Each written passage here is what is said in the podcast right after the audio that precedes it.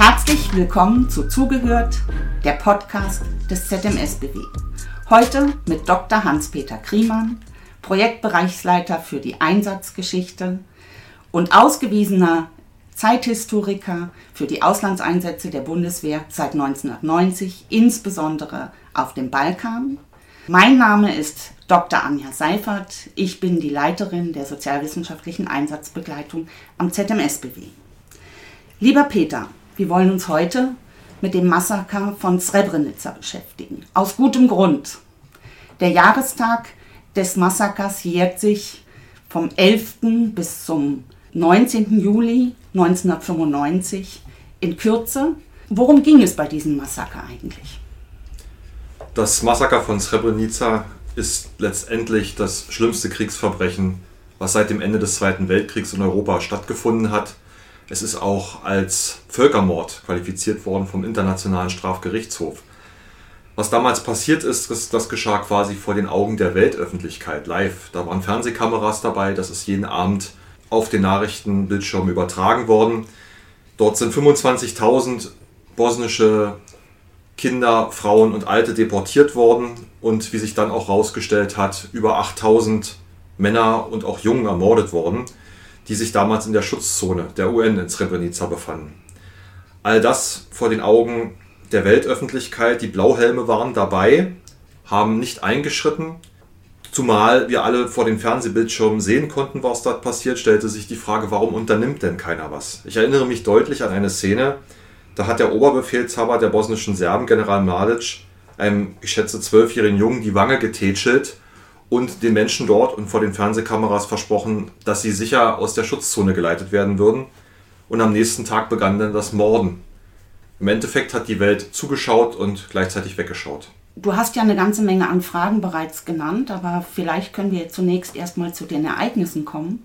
Was ist eigentlich genau damals passiert und wie hat sich die Eskalation bis hin zu diesem Massaker ereignet? Dazu müssen wir erst uns ein Verständnis der Eskalationsdynamik im ehemaligen Jugoslawien vor Augen führen. Das war ein Vielvölkerstaat mit unterschiedlicher ethnischer Zusammensetzung, mit sehr unterschiedlichen Lebenssituationen, auch wirtschaftlichen Situationen. Und wenn wir zurückschauen, etwa in das Jahr 1980, dann ist das, wo die Krise begann, als nämlich der damalige Präsident der Sozialistischen Föderativen Republik Jugoslawien, wie es damals hieß, starb, entfiel damit ein wichtiges verbindendes Element. Zusammen fiel das mit einer Wirtschaftskrise, die zu einer massiven Inflation und Staatsverschuldung geführt hat.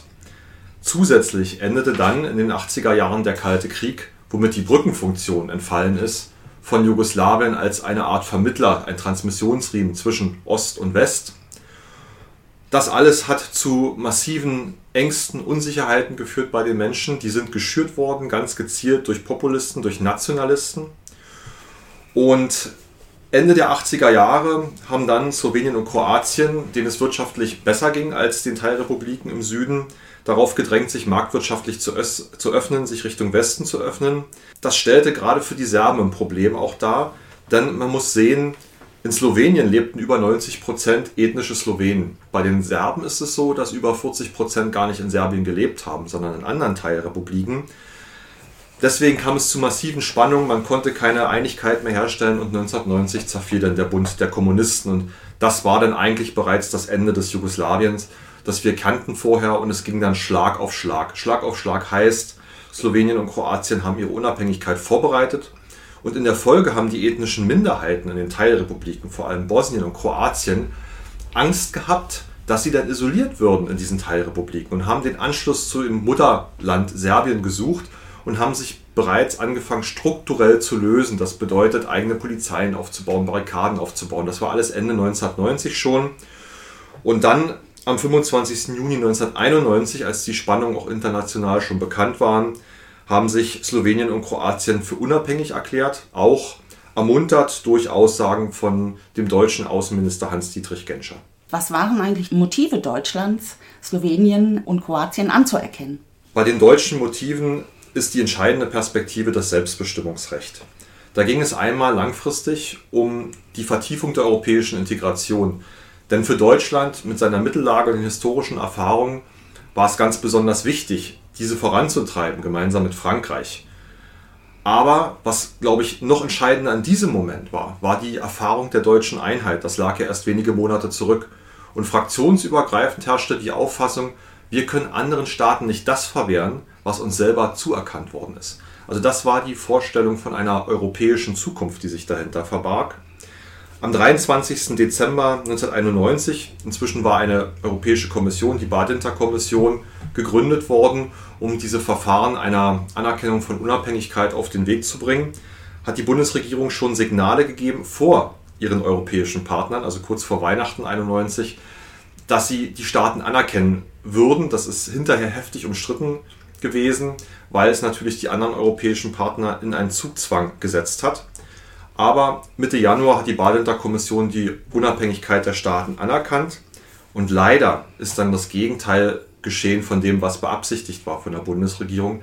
Der Eskalationsprozess, der hat sogar noch an Fahrt aufgenommen. Auch das vielleicht zur Erklärung für unsere Zuhörerschaft.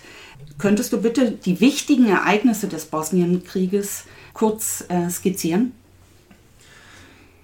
Da möchte ich zunächst vorneweg schicken, als ich mich mit dem Thema beschäftigt habe, ging es mir vermutlich wie vielen anderen, das außerordentliche Frappierende dabei ist, dass Menschen, die so eng zusammengelebt haben, man darf nicht vergessen, Jugoslawien galt ja als Musterbeispiel für Integration, aufeinander so brutal losgehen. Da sind Menschen, die haben friedlich zusammengelebt, in einer Gemeinde, als Nachbarn, in einer Firma gearbeitet. Die Kinder sind zusammen in die gleiche Schule gegangen. Eltern haben Kinder unterschiedlicher Ethnien vom Fußball abgeholt. Und plötzlich geht man so schnell, so brutal aufeinander los. Der Krieg, der von 92 bis 95 in Bosnien herrschte, hat 100.000 Opfer verschiedener Ethnien, aller Ethnien gefordert, vor allem allerdings der bosnischen Muslime. Und wir reden hier auch von etwa 2,2 Millionen Flüchtlingen, von nicht einmal 4 Millionen Einwohnern. Und als Grund, und das ist, glaube ich, leider auch wieder aktuell, muss ich sagen, solche Eskalationen passieren nicht von alleine, sondern die werden generiert. Bis hin zu Völkermord, ethnischen Säuberungen und Völkermord letztendlich im Fall von Bosnien. Das bricht nicht so einfach aus, sondern Nationalisten aller ethnischen Gruppen haben eine Vorstellung vom Kampf ums Überleben in die Leute eingepflanzt, kann man sagen. Sodass eine Art kollektive Paranoia zustande gekommen ist. Dabei wurde die Ethnonation verabsolutiert, es wurde eine Deckungsgleichheit von Territorium und Nation postuliert, die Feinde zu Sündenböcken für eigene Probleme gemacht und aber dabei auch entmenschlicht, und es sind bestimmte Bedrohungsszenarien konstruiert worden, auch unterstützt von konstruierten Zwischenfällen.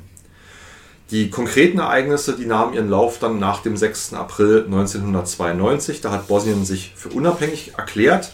Gab es ein Referendum vorher, über 90% stimmten zu, allerdings hatten sich die bosnischen Serben nicht daran beteiligt. Und bereits am 7. April ging die Kriegshandlung in Bosnien bereits los.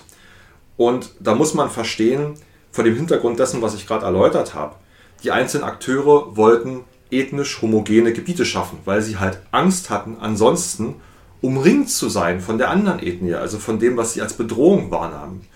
Und wollten diese Gebiete dann eben anschließen an die Mutterterritorium. Wenn man sich jetzt die Karte anguckt, ist es ein ziemlicher Flickenteppich historisch gewachsen.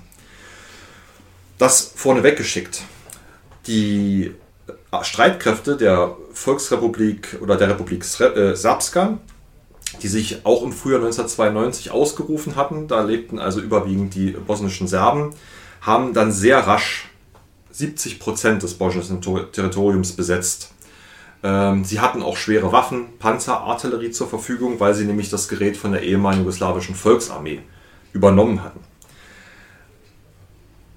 Auch die anderen Kräfte haben angefangen, dann Gebiete zu erobern.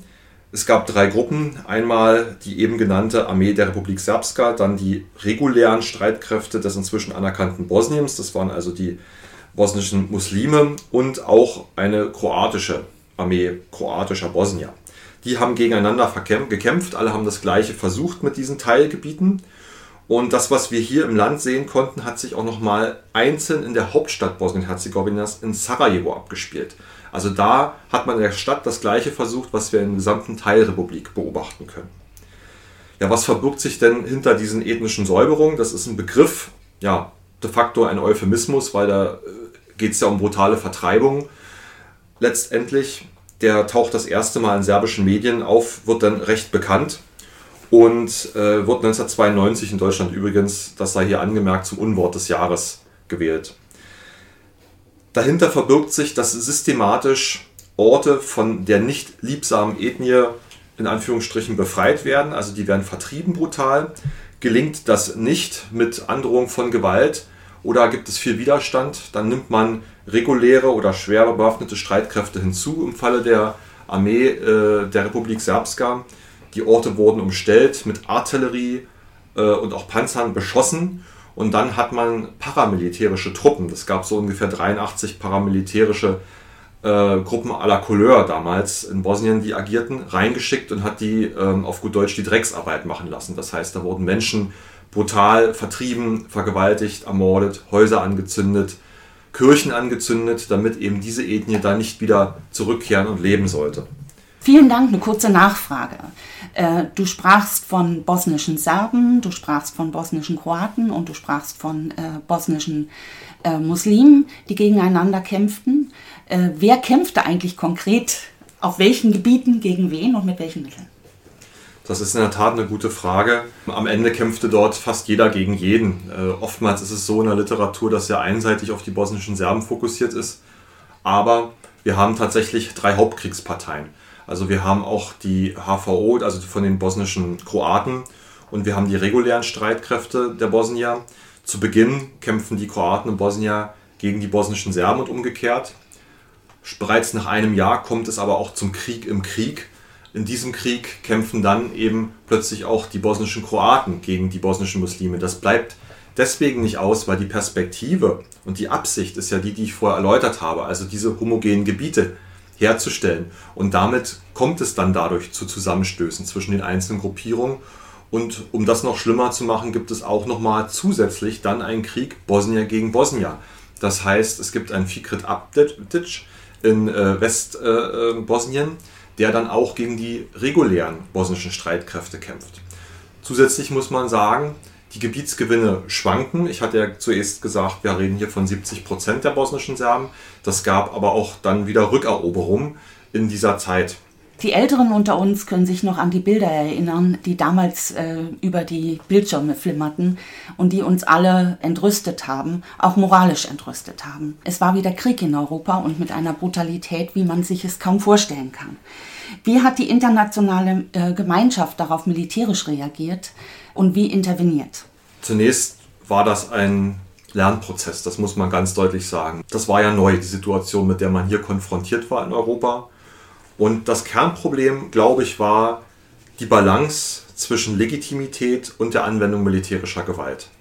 Der folgende, ich würde ihn mal als Versuch und Irrtum, Trial-and-Error-Lernprozess charakterisieren, begann dann 1992 mit dem Ausbruch der Kampfhandlungen. Es ist dann auch sofort, bereits im April 1992, die UNPROFOR, also die United Nations Protection Force, entsandt worden. Aber diese hatte anders als heutige Mission keine Eingriffsrechte nach Kapitel 7 der Charta der Vereinten Nationen, sondern war lediglich nach Kapitel 6 mandatiert.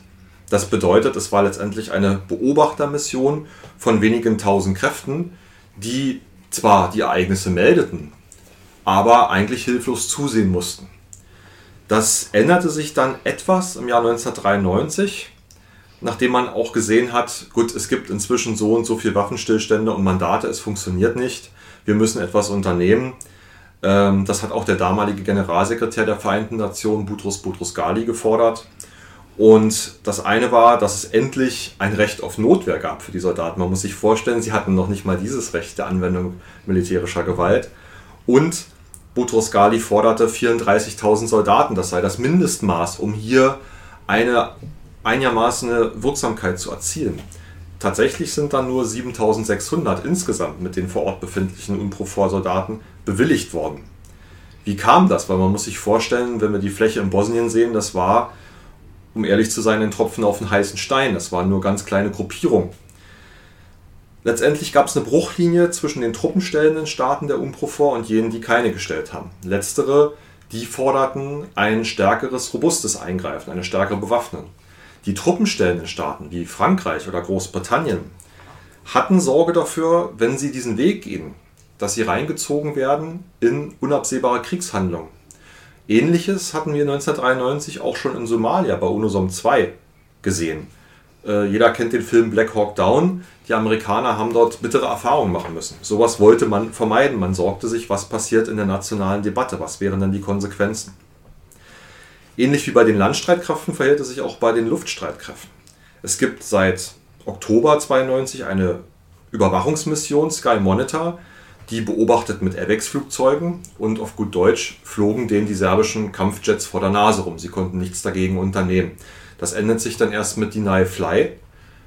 Da gibt es dann plötzlich ab 93 Eingriffsrechte. Das führt dazu, als dann Anfang 94 Super Galebs, also Kampfjets, einfliegen in den Luftraum über Bosnien, dass die von NATO-Kampfflugzeugen auch abgeschossen werden. Zu der Zeit können Luftschläge bereits angefordert werden durch die UNPROFOR vor der NATO, aber auch hier sieht man wieder eine Problemlage. Das erfolgt nämlich über ein Double-Key-Verfahren, ein Zwei-Schlüssel-Verfahren. Das bedeutet, wenn also die UNPROFOR am Boden das anfordert, muss sie das über das Hauptquartier der UNO in New York tun. Und das bei der Zeitverzögerung. Das scheint wirklich absurd. Aber das war eben Teil dieses Lernprozesses. Später erfolgt die Anforderung über den hohen Repräsentanten in Bosnien. Was verbirgt sich dahinter? Dahinter verbirgt sich eben der Versuch der UNO, Legitimität durch Kontrolle des Einsatzes militärischer Gewalt zu behalten. Und das ist natürlich etwas, was hier auf Kosten der Effektivität geschehen ist. Zu guter Letzt ist dann 1993 noch ein Novum eingeführt worden, indem man nämlich 6 Schutzzonen insgesamt gründete. Eine Schutzzone war die Schutzzone von Srebrenica. Genau darauf würde ich jetzt zu sprechen kommen und dich fragen, was genau ereignete sich eigentlich in Srebrenica? Zunächst ist das Gebiet um Srebrenica und die Stadt selbst unmittelbar nach der Unabhängigkeitserklärung von Bosnien überrannt worden von den Streitkräften der Republik Srpska, geführt vom Generaloberst Ratko Mladić. Kurz danach haben die regulären Streitkräfte Bosniens, der bosnischen Armee, konkret die 28. Division, das Gebiet zurückerobert. Nur um wenige Wochen später erneut angegriffen zu werden von den Streitkräften der Republik Srpska. Die haben es dann auch geschafft, das Gebiet um Srebrenica zurückzuerobern, nicht jedoch die Stadt selbst. Und in der Folge ist die Stadt und ihre unmittelbare Umgebung eingeschlossen gewesen bis 1995 zum Ende des Bürgerkrieges in Bosnien. Nun ist es so, es leben viele bosnische Moslems in der Umgebung von Srebrenica und alle aus dem weiteren Umfeld suchten nun Flucht in Srebrenica selbst und die Stadt, die ansonsten etwa 6.000 Einwohner hatte, schwoll an auf insgesamt 60.000 Menschen, die dann dort unter sehr schwierigen, eigentlich unerträglichen Bedingungen lebten. Die UN hat dann versucht, Transporte zu organisieren, um die Menschen auf bosnisch gehaltenes Gebiet zu bringen. Das ist dann aber wieder von der bosnischen Regierung kritisiert worden, nämlich als Beihilfe zur ethnischen Säuberung.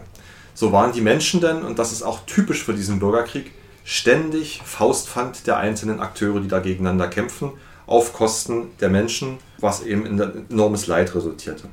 1995 leben dann noch etwa oder befinden sich 42.000 Menschen mit den Flüchtlingen in Srebrenica.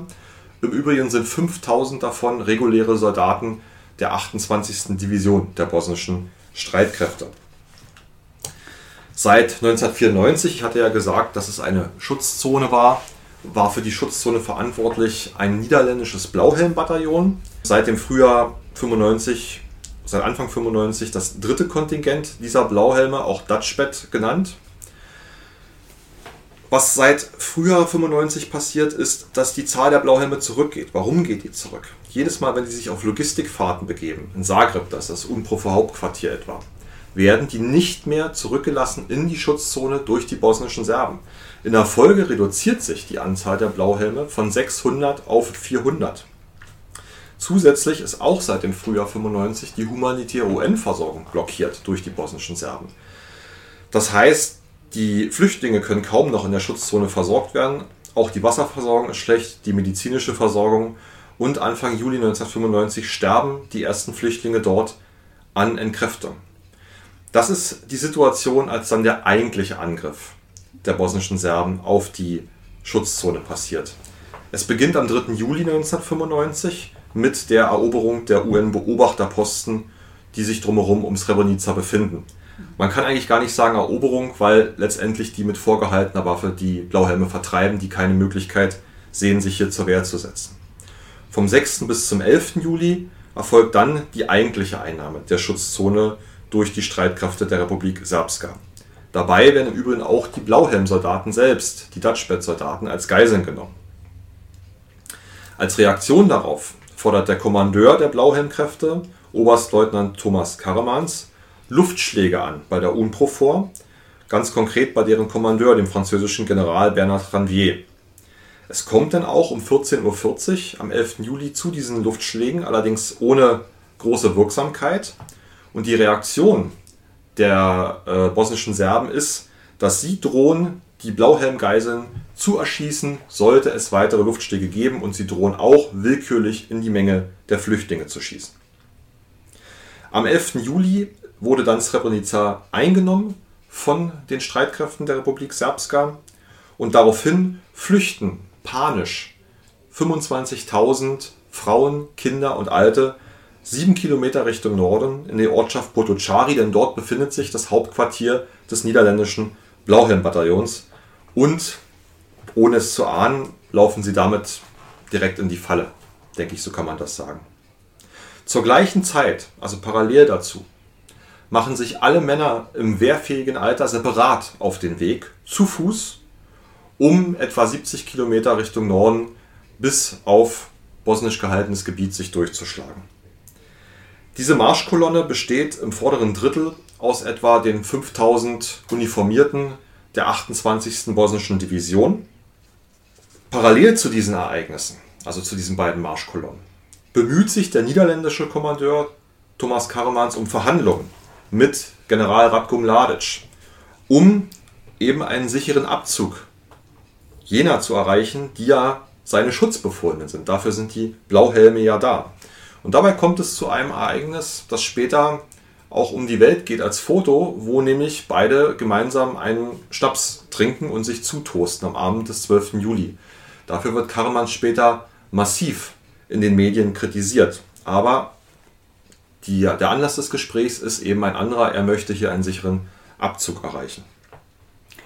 Du hast von 2 Flüchtlingsgruppen aus Srebrenica gesprochen. Einmal 25.000 eingeschlossene Zivilbevölkerung, überwiegend Frauen, Ältere und Kinder. Und zum anderen um etwa 15.000 überwiegend Männer und Jungen, die sich ja auf einen anderen Weg machen. Was passierte mit genau diesen beiden unterschiedlichen Flüchtlingsgruppen? Die erste Flüchtlingsgruppe, die ich genannt habe, ist ja die sich nach Potočari begeben hat. Die befanden sich dort vom 11. bis zum 13. Juli. Aber bereits am Abend des 11. Juli treffen dort erste Kräfte, Milizionäre der Serben ein und verbreiten Panik. Panik, indem sie willkürlich zum Beispiel auch Frauen aus der Menge zerren. Es kommt zu Vergewaltigungen, es kommt zu Übergriffen. Am 12. Juli, am Tag danach, beginnen die vorbereiteten Abtransporte in Bussen. Und bis zum 13. Juli sind systematisch alle Flüchtlinge, also die dort befindlichen Frauen, Kinder und Alten, abtransportiert worden auf bosnisches Gebiet. Wie gehen die Blauhelme, die sich vor Ort befinden, damit um? Die versuchen, die zu begleiten. Das schaffen sie aber nur im ersten Bus. Als die Serben das mitbekommen, werden sie mit Waffengewalt daran gehindert, weitere Busse zu begleiten. Und nachdem die Busse losfahren, werden die gestoppt und systematisch durchsucht, ob sich dort noch Männer im wehrfähigen Alter drin befinden. Das betrifft auch tatsächlich 300 Personen, also 300 Personen haben sich nicht in diese Marschkolonne auf den Weg gemacht mit den anderen 15.000, sondern sind bei ihren Familien geblieben, und die werden aus den Armen ihrer Frauen von ihren Familien weggezerrt und werden interniert, zusammen mit anderen Männern, die bereits am 11. Juli ausgesondert separiert worden sind von der Bevölkerung in Srebrenica. Das sind also etwa 2.000 Männer im wehrfähigen Alter, die hier getrennt interniert worden sind, und ich glaube, die ahnen damals schon, was die Absicht sein könnte der bosnischen Serben. Als dann am 14. Juli die Blauhelme eine Patrouille in Srebrenica durchführen, finden sie keine einzige bosnische Person mehr. Sie treffen dort keine Bosnier mehr. Die zweite Flüchtlingstruppe, also die Männer im wehrfähigen Alter, sind unterwegs vom 11. bis zum 15. Juli in schwerem Gelände. Und bereits nach einem Tag, als sie eine wichtige Bundesstraße überqueren, werden sie gezielt von serbischer Artillerie beschossen. Die Gruppe wird getrennt und eine Gruppe begibt sich weiter Richtung bosnisches Territorium. Die anderen Gruppen werden weiter beschossen. Es gibt eine gezielte Operation, wo kleine Gruppen abgespalten werden. Die werden dann gefangen genommen, teilweise vor Ort schon exekutiert. Und die anderen werden dann abtransportiert. Etwa 5000 Männern gelingt auf diese Art und Weise die Flucht. Das sind überwiegend Angehörige der 28. Division auf bosnisches Territorium. Was dann passiert, sind die folgenden systematischen Exekutionen. Ich sagte ja gerade, am 13. Juli sind die Transporte mit den alten Frauen und Kindern abgeschlossen worden.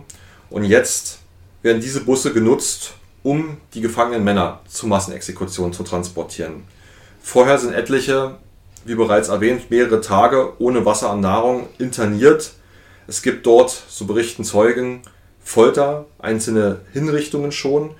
Und die Absicht scheint zu sein, hier auch den Willen der Betroffenen zu brechen. Du sprachst von dem eigentlichen Massaker, also von den Exekutionen. Wie wurden die eigentlich von serbischer Seite organisiert? Insgesamt gab es 9 Hauptexekutionsplätze. Darunter ein ehemaliges Warenhaus, ein Landwirtschaftsbetrieb und auch eine Schule. Und diese Hinrichtungen laufen ab im Zeitraum vom 13. bis zum 17. Juli. Dabei werden zum Beispiel an einem Hinrichtungsort, nämlich dem ehemaligen Landwirtschaftsbetrieb, 1200 Menschen an nur einem Tag ermordet. Das geschieht dadurch, dass man regelrecht einen Busfahrplan oder ein Bussystem aufgebaut hat, wo man die Menschen ganz gezielt hintransportiert. Man muss sich ja mal diese Zahlen vor Augen führen. Man hat neben den Bussen auch Bulldozer rechtzeitig angefordert von Seiten der Streitkräfte der Republik Srpska, zusätzliches Personal, Kraftstoff. Die Bulldozer heben dann große Gruben auf. Die Menschen, die Gefangenen werden dort aufgestellt und dann aus Kalaschnikows mit Dauerfeuer hingerichtet.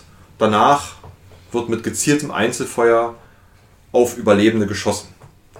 In den späteren Vernehmungen, auch von Tätern, wird berichtet, dass gelegentlich auch schwer Verletzte, die um einen Gnadenschuss gefleht haben, man die zurückgelassen hat, und oft genug haben die Bulldozer, als sie dann die Gruben wieder zugeschoben haben, dabei auch noch Lebende begraben. Wie würdest du das diese Exekution deuten und wie wird es heute verstanden? Heute wissen wir, dass mindestens 8300 Menschen diesen Hinrichtungen zum Opfer fielen im Zeitraum vom 11. bis zum 19. Juli. Alles spricht dafür und kann als erwiesen gelten, dass es sich dabei als von langer Hand geplanten Exekution gehandelt hat. Der Internationale Strafgerichtshof hat auch von Genozid gesprochen, beziehungsweise hat es ganz deutlich als Völkermord qualifiziert. Der politische Führer der bosnischen Serben, Radovan Karadžić, und der militärische Führer, der Generaloberst Ratko Mladić, haben, so scheint es, noch Realitäten schaffen wollen im Frühsommer 1995, weil sich dort bereits abzeichnete, dass sich aufgrund des internationalen, dann beherzten Eingreifens der Krieg dem Ende zuneigte. Auf serbischer Seite herrscht trotzdem immer noch das verbreitete Narrativ, gerade in der Republik Srpska, vor, dass es sich höchstens um etwa 2000 im Kampf getötete bosnische reguläre Soldaten handelte. Aber die Exhumierungen haben deutlich gezeigt, dass viele der Opfer gefesselt und geknebelt waren. Das macht es deutlich, dass es sich hier um Hinrichtungen gehandelt hat. Auch der Umstand, dass im Herbst 95 bosnische Serben begonnen haben mit einer Umbettung, indem also Massengräber wieder mit Bulldozern ausgehoben worden sind und die Opfer woanders noch einmal begraben wurden oder besser gesagt versteckt, verscharrt wurden. Das zeigt, dass man sich des rechtswidrigen Tuns sehr bewusst war. Wie reagierte die internationale Staatengemeinschaft eigentlich auf rechtlicher und auch politischer Ebene auf diesen Genozid, auf diese Kriegsverbrechen? Zunächst ist es ganz wichtig, weil auch das immer wieder bestritten wird, oder diskutiert wird, dass es eindeutig als Völkermord qualifiziert worden ist durch den Internationalen Strafgerichtshof und eben nicht nur als ethnische Säuberung. Der Unterschied liegt darin, dass bei einem Völkermord ganz gezielt ganze Gruppen oder Teile von Gruppen einer Ethnie, einer Religion zum Beispiel, dauerhaft ausgelöscht werden sollen aus einem Gebiet. Zunächst ist es so gewesen, dass bereits frühzeitig rechtlich reagiert wurde bezüglich des Bürgerkriegs in Bosnien, in dem nämlich am 25. Mai 1993 durch die UN-Resolution 827 der International Criminal Tribunal for Former Yugoslavia, also der Internationale Strafgerichtshof für das ehemalige Jugoslawien, eingerichtet wurde. Das ist ein Ad-hoc-Strafgerichtshof und man kann sagen, dass dessen Wirken auch eine Art Testlauf war für den dann 2002 ins Leben gerufene Internationalen Strafgerichtshof in Den Haag. Dieser befasst sich mit den 4 Kernverbrechen des Völkerstrafrechts. Das sind Völkermord, Verbrechen gegen die Menschlichkeit, Verbrechen der Aggression und Kriegsverbrechen. Inzwischen hat es eine ganze Reihe von Verfahren gegeben. Ich möchte mich dabei auch auf die wichtigsten Fälle fokussieren, nämlich die Urteile gegen die Hauptverantwortlichen. Hier im Fall von Srebrenica, das waren der politische Führer der bosnischen Serben Radovan Karadžić, der militärische Führer Generaloberst Ratko Mladić. Beide sind zu lebenslänglichen Haftstrafen verurteilt worden. Auch Slobodan Milošević, der serbische Präsident, ist unter anderem in einem Punkt auch deswegen angeklagt worden, verstarb aber noch während des Verfahrens. Und ein wichtiger Prozess war auch gegen den Kommandeur des sogenannten Drina-Korps, dessen Truppen letztendlich verantwortlich waren für dieses Massaker, den General Radislav Krstić. Das war insofern wichtig, als dieses Verfahren 2001 begann und es war das erste, wo wirklich fundiert, sorgfältig durch Ermittlungen, auch Exhumierungen, Zeugenbefragungen, das, was in Srebrenica passiert ist, aufgearbeitet wurde und auch das erste Mal als Völkermord qualifiziert worden ist. Ich würde jetzt ganz gerne nochmal auf die Blauhelm-Soldaten zurückkommen. Wie wird das militärische Nicht-Eingreifen des Dutchbat heute eigentlich interpretiert und welche Ereignisse sind da in den Fokus zu rücken? Man muss sich dabei wirklich ganz deutlich vor Augen führen. Wir haben hier 400 niederländische Blauhelm-Soldaten, die nur über Handfeuerwaffen und Gewehre verfügen, einzelne gepanzerte Fahrzeuge mit Bordkanonen. Also kaum Bewaffnung und Ausrüstung. Und auf der anderen Seite haben wir das serbische Drina-Korps mit Tausenden von Kräften, Panzern, Artillerie, schwer bewaffnet. Dazu kommt, dass die Blauhelme nur nach Kapitel 6 mandatiert waren. Das heißt, sie haben keine weiterreichenden Eingriffsrechte jenseits der Notwehr gehabt. Das heißt, ihnen waren gar nicht die adäquaten Mittel als auch Rechte an die Hand gegeben. Das hat immer wieder zu Debatten geführt, weil es ist eben schwer vorstellbar vor den Fernsehkameras, wenn man das gesehen hat auf dem Bildschirm, dass dort Blauhelme mit anwesend waren. Aber das sind die Hintergründe, warum sie sich nicht in der Lage gesehen haben, einzugreifen. Und natürlich hat es naturgemäß auch in den Niederlanden eine sehr intensive Debatte gegeben. Der Rücktritt der niederländischen Regierung unter Wim Kok am 16. April 2002 etwa wurde dann auch als Versuch interpretiert, 7 Jahre nach diesen Ereignissen politische Verantwortung zu übernehmen. 2007 kam es dann zu einer Klage von einem hinterbliebenen Verband, der Mütter von Srebrenica. Die haben zunächst die Vereinten Nationen angeklagt. Das ist abgewiesen worden aufgrund der Immunität und den völkerrechtlichen Bestimmungen und der sich daraus ergebenden Immunität. 2008 haben sie dann die Niederlande verklagt, die wiederum gesagt haben, und das ist auch abgewiesen worden, uns unterstanden die Truppen ja gar nicht, sondern der UN. Was Erfolg hatte, war eine Zivilklage 2014, vor dem Bezirksgericht in Den Haag. Dieses hat dann eine 30-prozentige Mitschuld des niederländischen Staates anerkannt, und zwar betreffend der 300 Männer, die zusammen mit ihren Familien im Potočari Zuflucht gesucht hatten. In der zweiten Instanz vor dem Hohen Rat, also dem obersten Gericht in den Niederlanden, wurde dann final geurteilt, dass es eine 10-prozentige Mitschuld gab. Was aber aus meiner Sicht oft zu kurz kommt, ist die Perspektive der Blauhelmsoldaten selbst. Wie muss es diesen Soldaten gegangen sein? Wir können uns vorstellen, dass sie natürlich den Anspruch hatten, ihren Auftrag zu erfüllen und diese Menschen zu schützen. Wie muss es ihnen also gegangen sein, hilflos zuschauen zu müssen, wie diese Menschen, Frauen und Kinder, und jeder kann sich die Aufzeichnung heute auch noch auf YouTube anschauen. Da sieht man das auch. Also wie muss es ihnen gegangen sein, dass sie so den serbischen Milizen ausgeliefert waren? Das muss extrem traumatisierend und demoralisierend gewesen sein. Und in der Heimat schlugen ihnen dann Vorwürfe der niederländischen Öffentlichkeit entgegen, sie hätten ihren Auftrag nicht erfüllt. In der Konsequenz ist es auch so, dass vor wenigen Wochen, nur am 18. Juni 2022, sich die niederländische Regierung für den damaligen Umgang mit den Soldaten, bei den Soldaten im Rahmen eines Festakts entschuldigt haben. Der Premierminister Mark Rutte sprach bei einer entsprechenden Ehrung davon, dass sie einen unmöglichen Auftrag gehabt hätten, mit dem sie da nach Srebrenica geschickt worden seien und dass sie eben zu leicht bewaffnet und daher machtlos gewesen seien, um dieses Massaker zu verhindern. Darauf kommen wir abschließend noch zu sprechen. Im Moment würde mich interessieren, wie die Situation, die politische Situation in Bosnien-Herzegowina derzeit eigentlich ist. Bosnien hat nach wie vor nicht die volle staatliche Souveränität. Es befindet sich dort noch immer der hohe Repräsentant der Europäischen Union, Christian Schmidt von der CSU im Übrigen, also ein Deutscher. Infrastrukturell ist es so, dass die Menschen immer noch das Gefühl haben, oder man muss leider sagen, wieder verstärkt das Gefühl haben, von Gegnern umgeben zu sein. In der Tat ist der Umgang mit den Erinnerungen an das, was damals passiert ist im Bürgerkrieg und Srebrenica, sehr ambivalent. Für die bosnischen Muslime ist der 11. Juli inzwischen ein Gedenktag, er ist identitätsstiftend, er ist förmlich ein staatlicher Gründungsmythos, der allerdings auf, wie Marie-Janine Calic es ausdrückte, einer selbstgewählten Opferrolle beruht. Und das macht natürlich auch Versöhnung und Annäherung wiederum schwierig.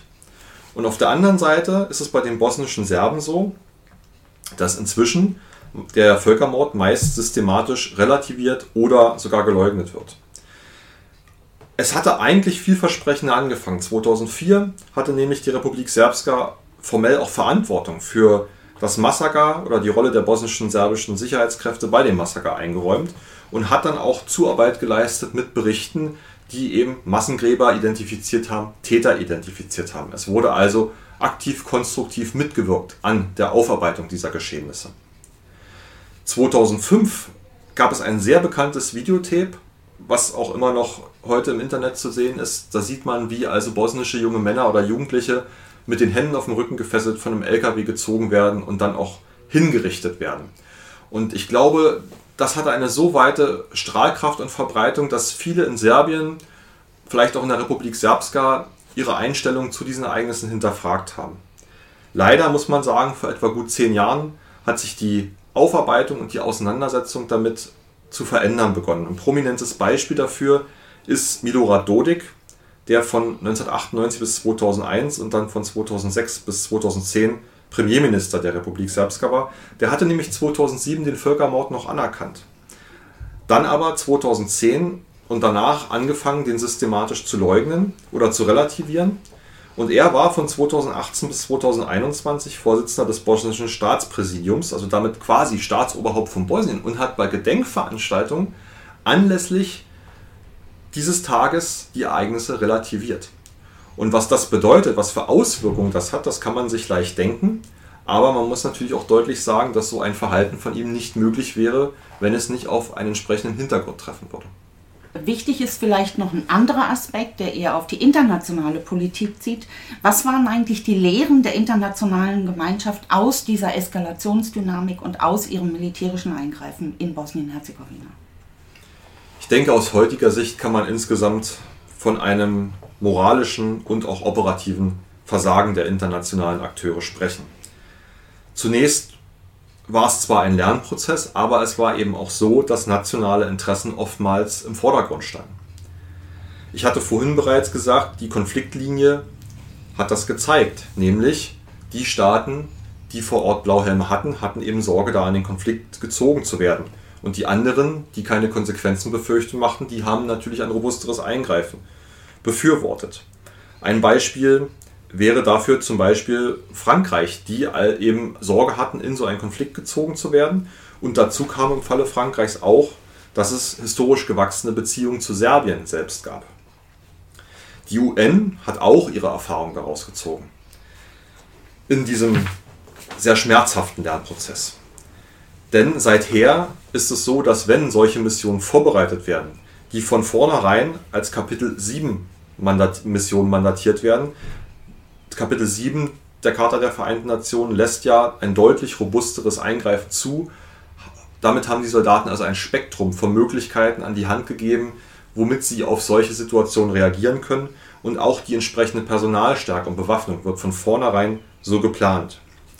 Schutzzonen hingegen, mit denen ist man sehr vorsichtig geworden. Tatsächlich fällt mir auch nicht ein einziges Beispiel ein, wo eine Schutzzone danach nochmal eingerichtet worden ist.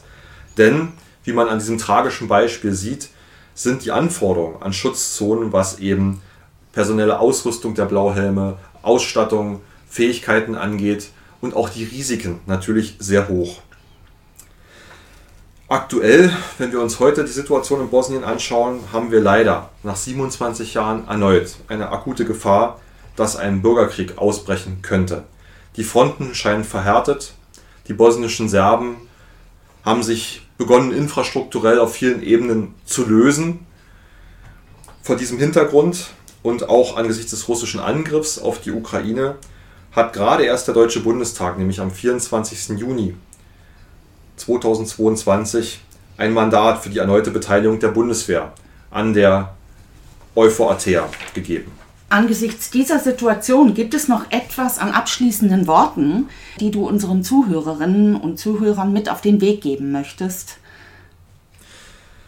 Das hat mich, wie wahrscheinlich sehr viele andere Menschen auch, immens bewegt, die Auseinandersetzung mit diesen Ereignissen.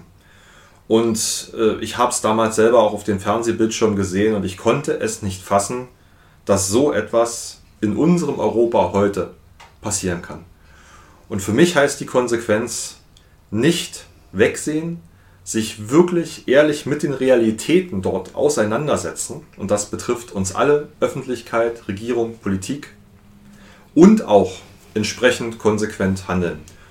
Und Anja, ich würde gerne zum Schluss des Interviews noch ein Zitat wiedergeben. Ich finde, das passt an dieser Stelle sehr gut. Das ist von dem römischen Historiker und Politiker Tacitus.